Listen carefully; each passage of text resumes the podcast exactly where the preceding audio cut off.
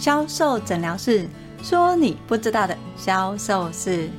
你现在收听的是第六十五集的销售诊疗室，我是 Angel 老师，你的销售诊疗师。在销售的时候，你是不是会习惯把竞品的表格拿出来当做是销售工具呢？但是你知道这样的行为其实是陷入了所谓的销售盲点当中吗？当客人不跟你买或是拒绝的时候，有可能就是因为你用了错误的竞品比较表。想知道要怎么样用竞品比较帮助你成交吗？如果你想知道的话，就来听我们今天的销售诊疗室吧。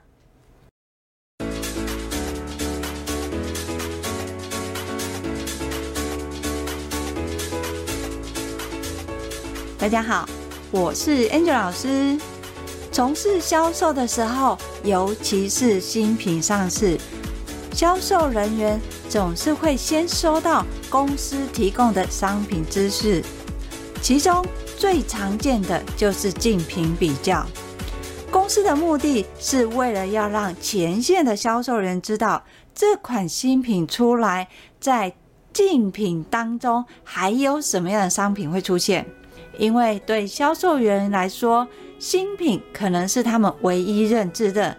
对市场的敏锐度其实是不高。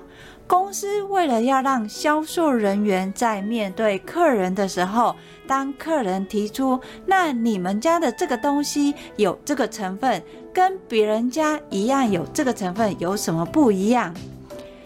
为了要协助销售人员可以回答这类的问题，所以公司的行销他们就会整理成竞品表格，让前线的销售人员知道，今天你在贩售的这个新商品，在竞品里面还有哪一家卖什么样的商品，它的名字叫什么，长得什么样子，容量或是售价，还有其中他们的优势跟劣势。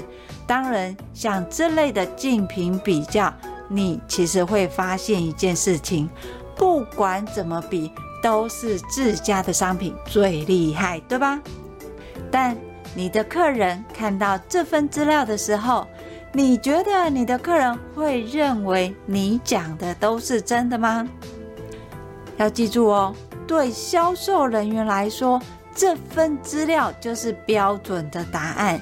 因为他根本就不清楚其他品牌同样新上市的商品，甚至有一样相似的成分，落差到底在哪里？毕竟没有实际上去体验嘛，所以真的要说出差异性或是优势，对销售员来说确实是困难的。所以销售人员要么就是直接把这张竞品比较的表格。当做销售工具，告诉客人：你看，在这一系列的商品里面，我们家的商品优势是什么？别人的缺点是什么？当销售人员这样子直接的把这个表格拿出来说的时候，你又踩到了销售地雷，批评他人的商品。不管这个商品客人有没有用过，或是对这个商品熟悉与否，当你把这个表格拿出来去评断比较的时候，无形当中彰显了自家商品的优势。客人其实是会认为这个都是你为了要卖商品，所以你在这个表格里面才会胜胜胜啊！销售人员要怎么样运用这一张竞品表格呢？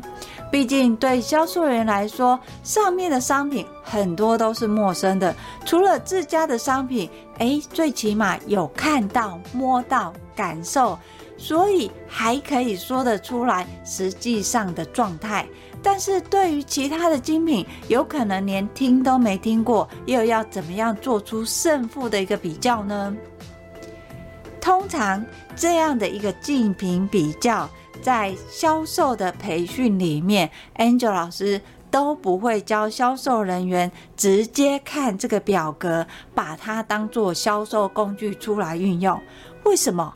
因为这个的资讯不是这样子直接拿出来用的。你只要直接拿出来用的话，不管你是条列式的说明，或者是隐隐约约彰显你的优势，但是其实是在攻击别人。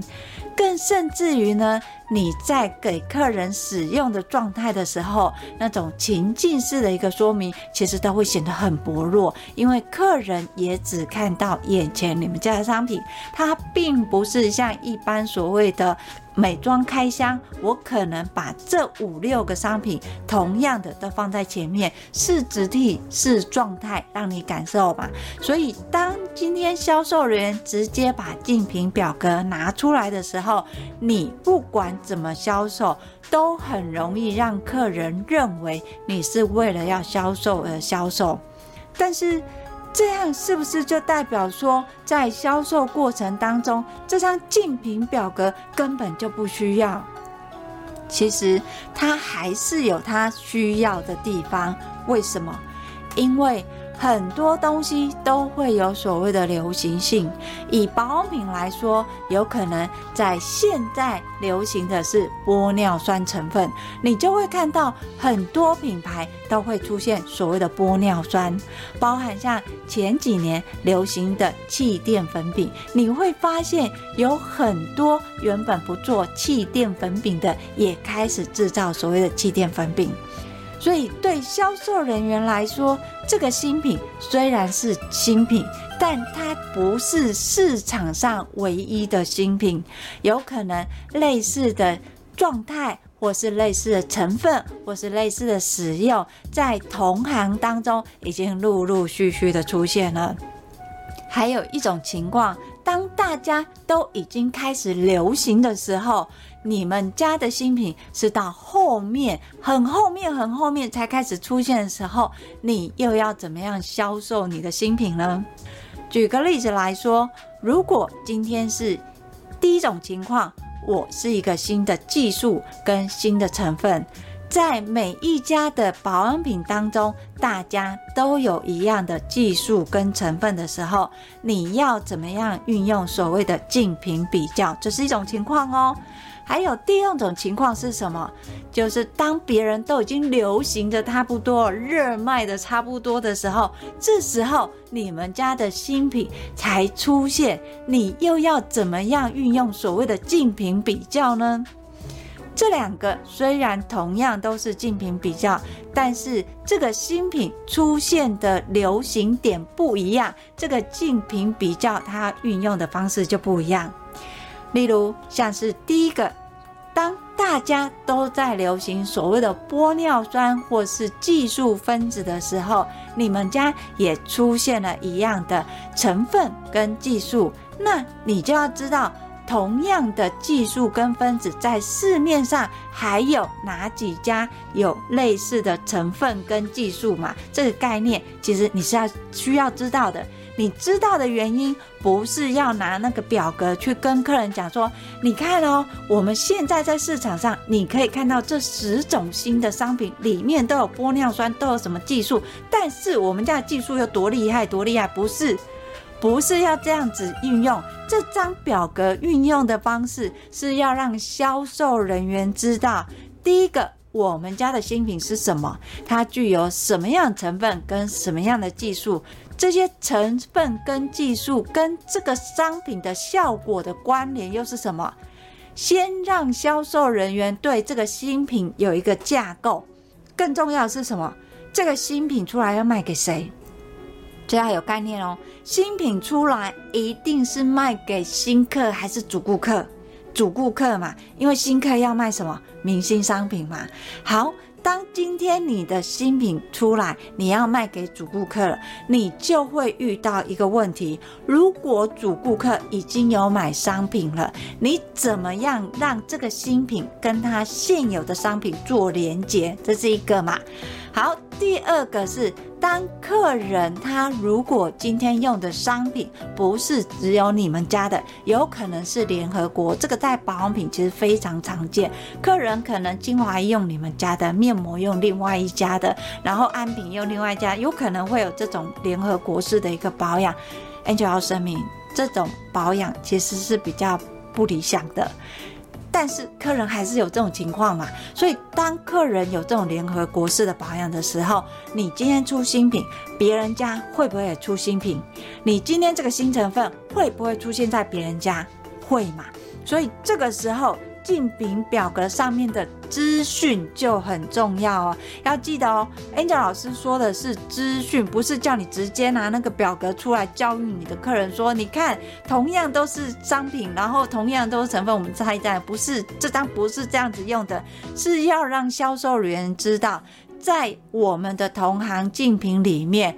同样的成分跟同样的功效里面，还有哪几家分别出现了什么样的商品？而这些商品他们的诉求点是什么？这是销售人要知道，不是销售人要拿去给客人看哦。当你的客人提出来的时候，例如你今天在跟客人讲你这个新品的时候，客人问你说：“诶，我记得那个另外一家品牌 B 品牌，它也有出这个新的成分。”那他们家的东西好像比你们家来的比较便宜，或是说他们的诉求点好像比较吸引我。当客人提到别家的品牌有类似的成分或是类似的功效的时候，销售人员，你是不是早就知道了？你早就知道说，诶，这个的新品上市，这个的成分，这个的技术，其实还有哪几家有？当客人在讲这哪几家有的时候，你因为已经知道了嘛，所以你就可以去接客人的话，你可以跟客人讲说，哦，你是说 B 品牌的什么什么新品吗？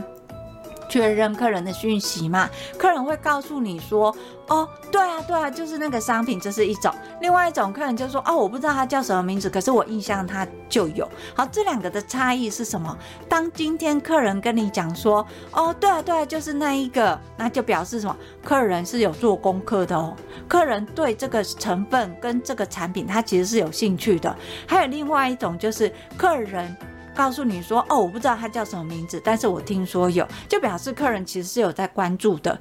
但是跟前面他知道他叫什么名字，这两个人认知其实是会有落差的。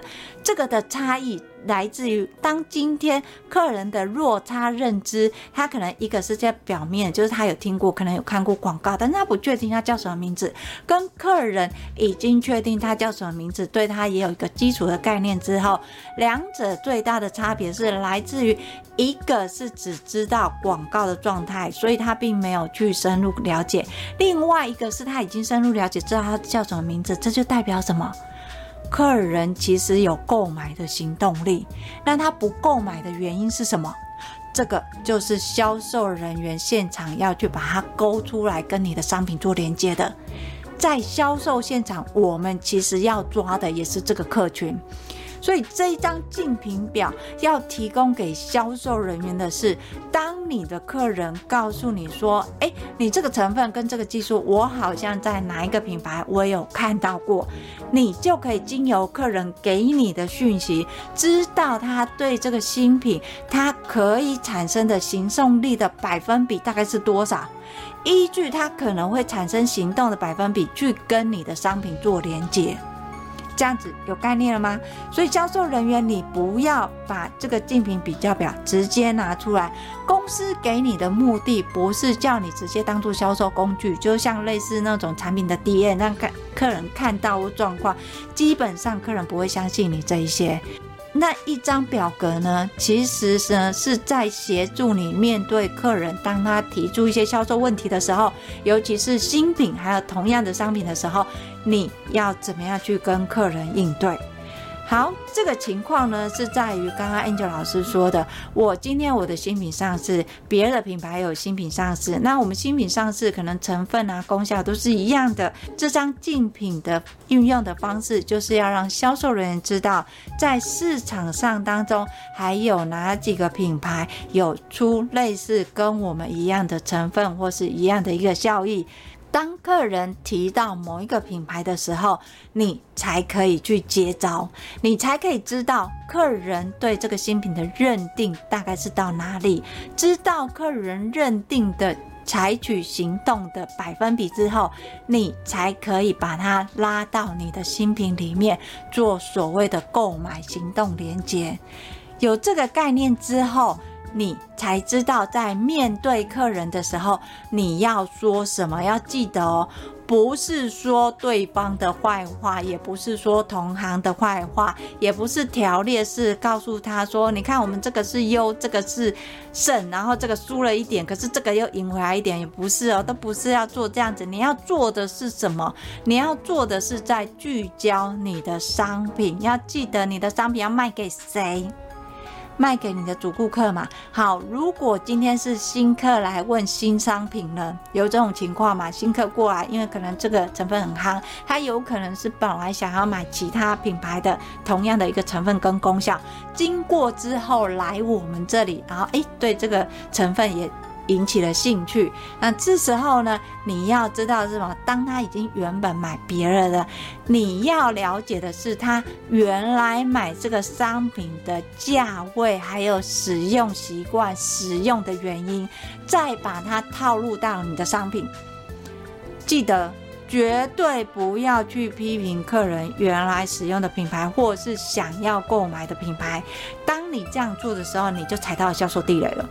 了解吗？所以这张表格你不是拿来直接当销售工具跟客人说，是让销售人有概念。当今天客人问到哪一个商品的时候，哪一个品牌的时候，你可以怎么样去承接客人的话？你要怎么样把客人的购买的一个行动力跟你的商品做连接？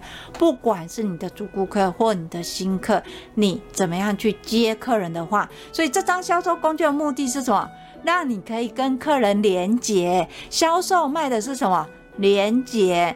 所以这一张的竞品表要记得是要让你跟客人产生连接，不是真的直接把这张表拿给客人看，不管是条列式或是攻击式的，这个都是错的，好吗？好，这是第一个我们讲的。大家刚开始流行这个成分的时候，你出我也出，他也出，大家都一窝蜂的出嘛，它就是一个流行性的指标。你可以用这样的一个方式去做引导。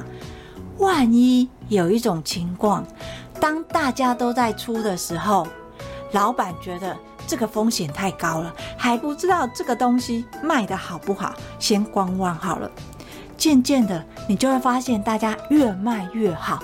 例如什么，在最早期的时候，在台湾开始出现了一片式面膜，那时候就是单体出来，他们是卖一箱一箱很便宜的一片式面膜。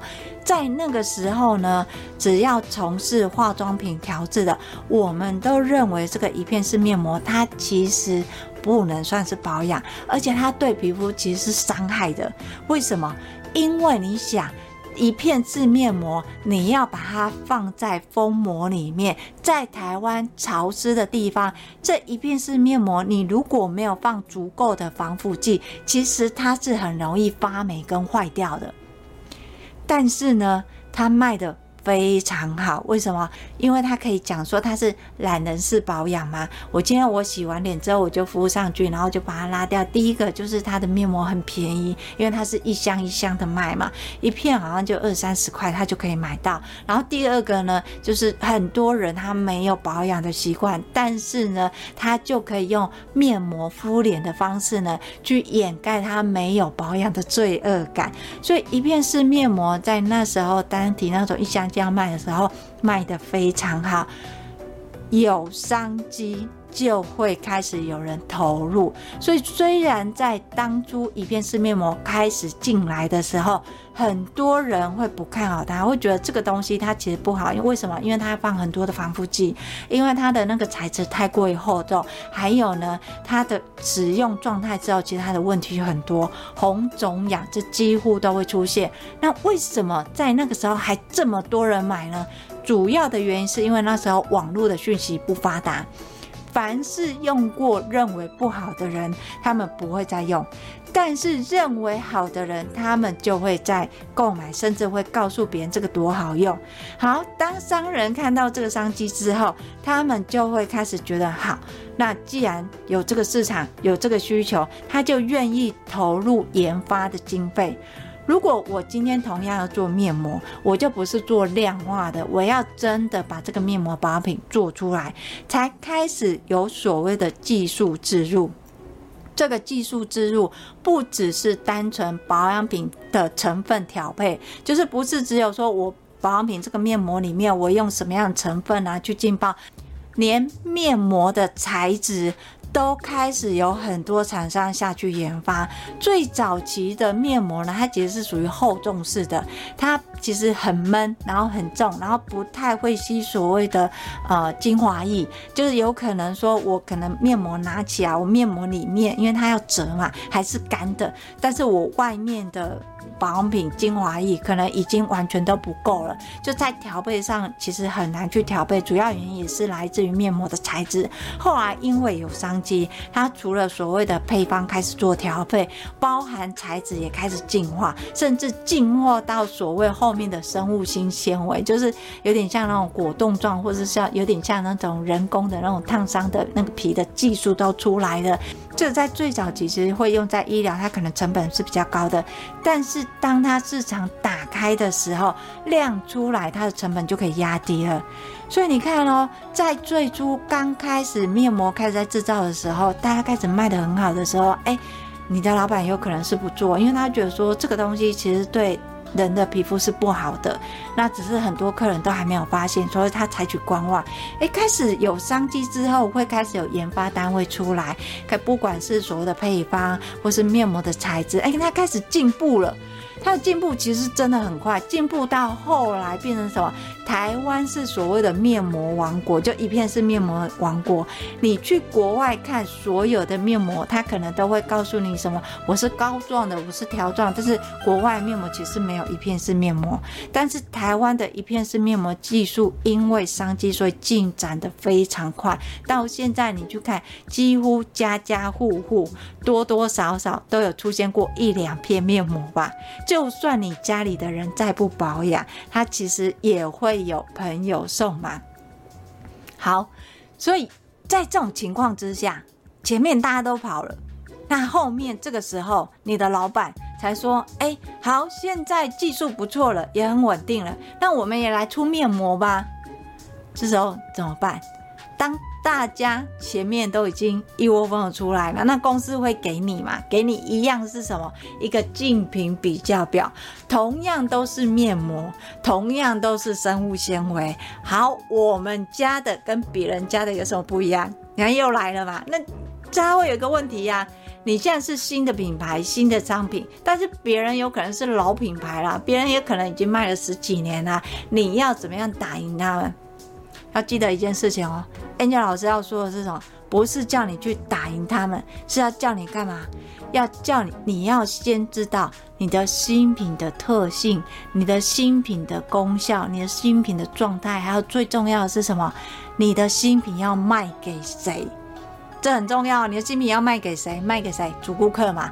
好，主顾客他就会有一个问题：如果你的主顾客因为面膜的东西，我相信很多只要有保养的，或甚至没有保养，他家里一定会有面膜嘛。那你要卖给你的主顾客，你的主顾客他可能就会有提出疑问：哎，你们这个新的面膜也是生物面膜，跟我买 A 品牌跟 B 品牌一样，都是生物性的纤维面膜，有什么不一样？你看，客人最喜欢问这种不一样，为什么？因为客人要知道说，如果都差不多，我为什么要跟你们买？好，那如果价格没有落差到很大，那我用原来的就好，为什么要跟你们买？都会是这样吗？所以这一张所谓的竞品比较表，这时候就是销售人的救命知识单。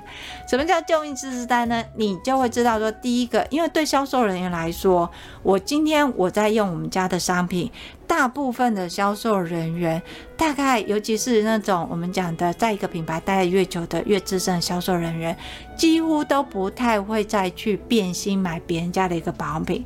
所以相对的呢，当他新品一收到的时候，他其实真的不知道其他家的保养品有什么跟我们家是一样的。不管是不是同样的新品，又或者是说你们后来才出的新品，但是别人可能已经卖了十几年，你怎么样去抢人家这块市场？甚至于怎么样巩固你自己现有的客人？因为你的客人有可能他才刚买完 A 品牌的，同样都是生物纤维的面膜嘛，来到你这里要不要跟你买？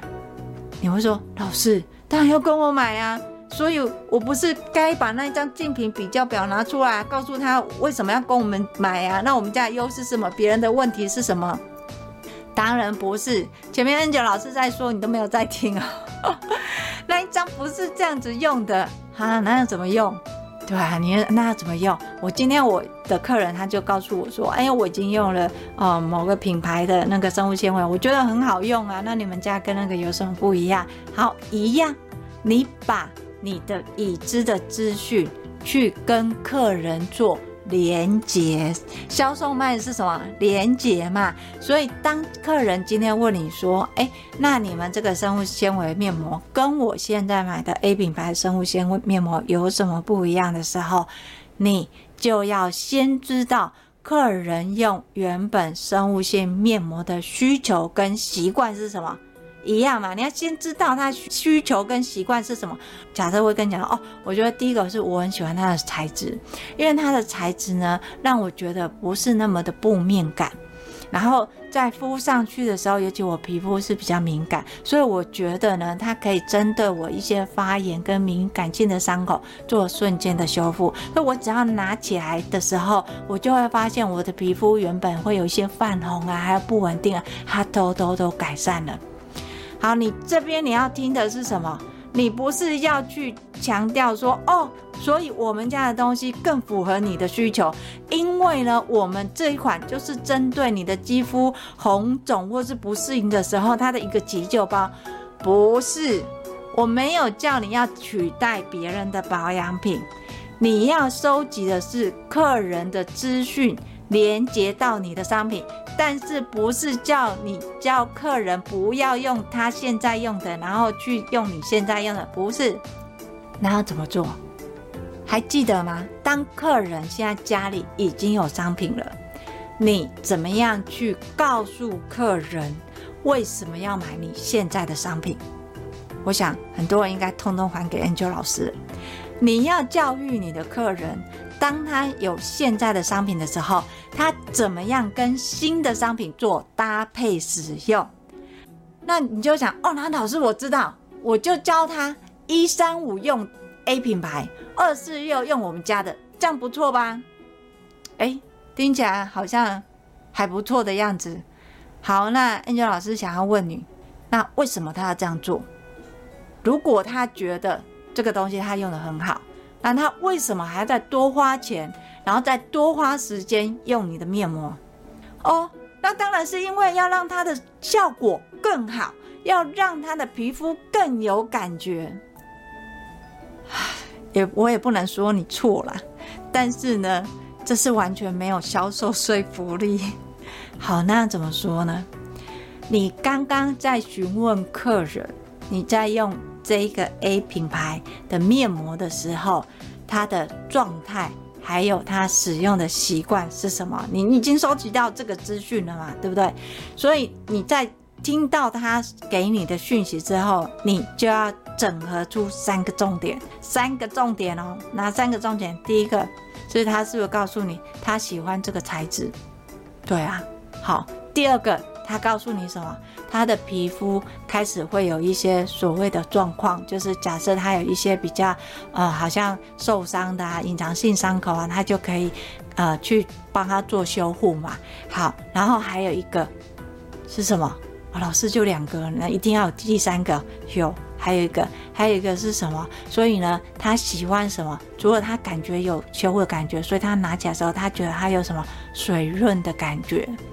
所以这三个。是客人喜欢用这个商品的原因。好，你知道客人的这三个重点之后，你就要把这三个重点连接到你的商品，不是直接告诉客人说你的要的这三个重点，我的商品也都有，而且比它更好。不是，不要再这样子说。这三个重点呢，把它拉到你的商品，所以你要跟客人讲说，其实你有用我们家的商品在保养。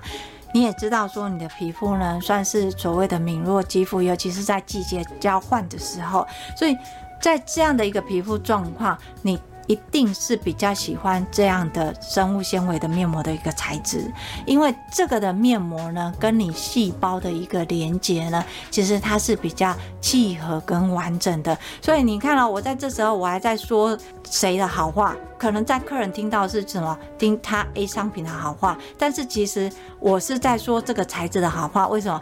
我们也有这个材质嘛，所以我是在说这个材质好花，所以所以你因为这样，所以你会喜欢这个材质。那相对的，当这个的面膜的保养，它主要的功用是做所谓的修复跟镇定嘛，让你的皮肤好像表层有一点呃受伤啊，或是细胞受损啊，好，它可以帮你做一个瞬间式的一个抚平。好，在抚平的当中，其实你要记得哦。还记得你的细胞为什么会受伤？因为它的养分不够嘛，或是防御力不足嘛。所以除了要去加强你肌肤的修护跟防御之外，在养分的给予也是很重要的。尤其是像我们这一款生物纤维面膜，它是跟你的细胞。做养分的直接性的传输，所以当你今天用完，前一天你可能礼拜一用完这个面膜的时候，你在礼拜二再用这一款面膜的时候，它就可以帮你的肌肤达到修复跟供给养分。那供给养分有什么好处呢？你原本的皮肤的状态，你敷完那个面膜，你是不是有觉得有水润感？但是水润它没有办法。产生弹力嘛？那这一款里面呢，它在养分的供给之后，你把面膜拿起来的时候，你再压你的皮肤，你就可以很明显感觉到你肌肤的弹力回来了。这边我们一直在说的是什么？客人原本商品的状态是什么？从这个状态里面再去接我们商品使用的状态，有可能是什么？那你要创造的是什么？使用情境跟想象画面。这个使用情境跟想象画面不是你自己说的，你要从客人的资讯给你出来，然后再延伸画面，这个才是客人他可以想象的画面。这种情况就像你在跟客人讲说，像是哦，它煮起来好好吃啊，好有妈妈的味道。那请问？每个妈妈她煮的番茄炒蛋味道都一样吗？不一样嘛。但是你讲到哦，就是好友妈妈的味道，每个人会联想到是不是自己妈妈煮的味道？是啊，但是那个味道是什么味道？你不知道嘛？但是客人知不知道？知道了，你不知道客人的妈妈煮出来是什么味道，但是客人知道他妈妈煮出来是什么味道。相对的，在商品的设想使用情境也是一样，你不知道客人使用的状态下是什么样的一个感受，但是呢，客人知道他在使用的状态之下看到的画面跟触觉感受是什么，而这个就是要连接在我们要卖给客人的商品里面。所以这也是为什么要有所谓的竞品表格。你必须要知道，客人在第一个时间跟你讲这个 A 商品的时候，好，A 商品的属性跟特性是什么？当你知道客人讲的大概是什么样的商品，它是什么样的状况之后，你才可以承接客人的话，去勾客人更多使用情境的状态，还有他为什么使用这个商品的原因。要记得哦。绝对不要去逼问客人，你为什么觉得这个东西好用？你觉得好用的地方在哪里？拜托，不要这样子问好不好？客人不是犯人，你也不是警察。好，所以到这边要记得哦。今天如果你有新品上市，你的公司给你一个竞品表格，你是销售人员，你要怎么用？不是把你的竞品表格直接拿给客人看，告诉你的商品多好，不是。你要知道这些竞品表格大概有哪几个品牌，然后叫什么商品，然后卖多少钱，然后优势他们各自强调是什么。等到客人提到的时候，你就知道客人在讲什么嘛。那销售卖的是什么？连接嘛。当你知道客人在讲什么时候，你才可以承接那个话。从客人的对话里面先去判断什么？判断客人的认知，判断客人的需求。从客人的认知里面，像是客人说：“啊，我不知道他叫什么名字，但是我广告好像有看到过。哦，那他那个就叫什么什么什么名字哦，这两个就不一样哦。一个是呢是有印象，一个是呢他有可能会采取行动力，因为表示他有做功课嘛。好，当这两个的行动力不一样的时候，你就可以从这不同行动力去连接自家的商品。那怎么连接自家的商品呢？从客人原有的认知跟使用商品的习惯，收集这些资讯跟这些认知之后。把它丢在你的商品里面，要记得你的商品要卖给谁，你的新品要卖给谁？对，主顾客或是新客嘛。这边所谓指的新客是有可能他都没有买过我们家东西，可是他有买同行的商品。这个其实也算是新客嘛。哦，当你知道你要卖给谁的时候，对方是有买过或没有买过的时候，你就可以运用这个竞品上面的一个资料去跟客人做连接。那这个连接要连接什么东西呀？再复习一次，连接客人对。原本他提出品牌的认知，他为什么会注意到这个商品？这个商品他的认知有到哪里？好，这个是我们一般在讲说你的新品刚上来，大家一窝蜂流行的时候，这个是你的竞品，你可以这样用。好，还有第二种情况是，当大家已经一窝蜂流行，卖的不要卖的时候，这时候你们公司才出这个新品。就是别人已经卖了十几年了，二十几年，你们才出这个什么生物纤维面膜，哦，你可能看了一点竞争力都没有，然后甚至于销售人员还会觉得说难用的要死，别人都什么还可以泡热水化掉，我们家还不行啊，哦，他可能还会有这些，所以你不能一开始直接把这个竞品表格给销售人员，你要先对销售人员讲为什么这个商品的特性是这样。例如，销售人员他会告诉你说：“哦，一样都是生物纤维面膜，你看别人的面膜遇到热水，它还会化掉，好，它还会化掉，它不会像我们家这样子，好像呃敷了之后，然后碰热水也没有什么变化，哦，一点都不好玩。还有另外一种情况，别人的生物纤维面膜可能会越敷越薄，啊，我们家可能敷了半天也都没有变化。”都一个那个厚度也搞不清楚到底有没有附进去。当今天销售人员拿到新商品的时候，他所有想到的都是这个商品的缺点。所以公司你不能直接把商品资料给你的销售人员，你也不能直接把这种竞品比较表直接给销售人员，就要他们上战场去卖这个东西。这个其实是非常危险的，因为当销售人员不喜欢这个商品的时候，我保证你这个新品一定是库存。因为他会告诉你，你出来太晚了，别人的多好用，然后客人不喜欢用，然后价格不漂亮，他会有很多所谓的负面的回馈给你。但你的商品出来，请问你是要畅销货还是变成库存货？所以在给销售人员新品之前，请一定要告诉他。公司出的这个新品优势是什么？当然不是只有给所有 FAB 啊，你要先让销售人员喜欢这个商品，认同这个商品。那要喜欢跟认同这个商品呢，就要从销售人员的认知跟行为习惯去接轨。所以，当今天这个新品上市卖不好，你不要怨说客人不识货，客人不买单。你要回头过来想，你的销售人员是不是根本就不喜欢这个东西？你的销售人员是不是根本就不想卖这个新品？所以，如果是这样的一个情况，你的新品再好用，它最后也会变成绝版品，就卖掉这一批货就不会再出现了。有时候更惨的是什么？你知道吗？你新品进来卖得不错，但是你原有商品你卖不动。所以这也是销售培训一定要做的事情，不是我新品上来我有卖就好了，你要去评估跟考量你这一波做的业绩要做多少，新品要占多少业绩，原来的主业绩要成长多少。好，你要有这样的一个业绩目标，你要怎么做？销售人其实不知道哦，他只会知道说，我今天把这个东西卖出去，我就很厉害了。但是所谓的谋略跟规划，他们其实是没有概念的。所以这也是销售培训里面要做的。所以当你的销售人员，你发现诶新品卖得不好的时候，请你回头去看，你是不是直接把商品的资料还有新品就传到前线去，叫销售人一定要卖。然后销售人员他就会开始有有的喜欢，有的不喜欢，然后看这商品开始去讲。它的十大缺点，不是十大优点，而是十大缺点。好，所以。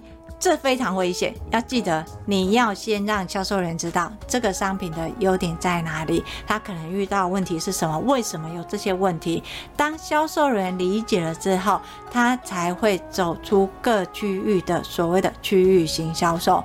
因为所有的销售他不会一套吃全球啊，他一定会有所谓的区域性，每个区域性他喜欢听什么关键字不一样。以保养品来说，像可能南部就很喜欢美白。他听到美白哦，就关键字。那在北部可能就是抗老，抗老这两个字，回春这两个字就是关键字。好，所以针对于销售人员在销售商品的时候，公司真的要去思考，你在给这个新品，在给这个竞品的时候，有没有教他们怎么用？这个才是决定你这商品卖得好跟不好的主因。好。万一你是销售人员，公司都没有教这些销售培训，那就是给你所谓资料，那你要怎么样卖你的商品呢？尤其你要拿到所谓的竞品表格，告诉你哦，公司这优，然后略差优，略差优，略差优优优优这样子，然后自己家的东西都是最棒，怎么办呢？把刚刚 Angel 老师教你的拿出来用，要记得。不是直接把这个竞品的表格当做销售工具给客人看，这个呢是让销售员你自己有个底，你知道现在市场的竞争同行是谁。万一客人提出来的时候，你可以怎么样的回应？从客人的认知、行为还有习惯里面去收取资讯，跟你的商品做连接，好吗？好，要是你真的还不太知道，说，嗯，老师。你说的很有道理。但是事实上，到底要怎么说？尤其我卖的东西不是保养品啊。还有老师，你说像卖什么明星商品，我的商品可能也没有既定的明星商品啊。我们可能就是卖首饰啊，或是包包这种很流行的啊，没有一个像保养品固定的就是什么明星商品精华液啊。那如果是这样的话，我的新品出来的时候，它又是属于流行性，那我要怎么样去运用所谓这种流行性的包包一个设计，甚至所谓的同行的。竞品表格去跟我的客人销售呢？如果你有这样的问题，不知道实际上要怎么样运用所谓的竞品的销售表格，欢迎你跟我约一对一的销售咨询。有时候。你有问题的不是在这个销售表格，而是在你的整个的销售过程。有可能你的所有的销售过程，你根本就不需要用到所谓的竞品的表格。这些竞品谁在流行什么，可能跟你都无关。像 Angel 老师做到最后面。教育训练的时候，我其实都不太教销售人员。好，现在市场上跟我们类似的商品有哪一些？这些其实我都不太会教，我会聚焦在我新品的优势、可能产生的问题，还有销售人要说什么、做什么、怎么卖，你的客人会跟你买。这个其实才是重点。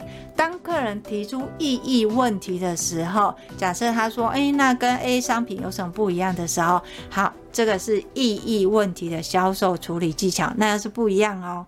所以，如果你想要知道你的销售方式对不对？有没有什么样的问题？为什么总是会遇到类似的销售问题？像客人跟你杀价，欢迎你跟我约一对一的销售咨询。我会把联络的方式放在叙述栏里面，先让你检视你的销售模式，你的销售优势是什么？为什么会遇到这些问题？又要怎么对应呢？这个我们都可以在咨询里面一一的详细拆解。要是你说，老师，我很想要从事销售，但是我现在还没有东西卖啊，你可以搜寻 FB 的天使美学销售，那里礼拜一到礼拜五会定期更新销售的相关知识文章哦。如果你想要从事销售，你就要从现在开始知道一般销售大概会是什么样的状况，又或者是你已经从事销售了，你想要知道自己的销售问题是不是也是常见的销售问题，你都可以在 FB 的天使美学销售上面找找看有没有你要的答案哦，因为都是免费的嘛。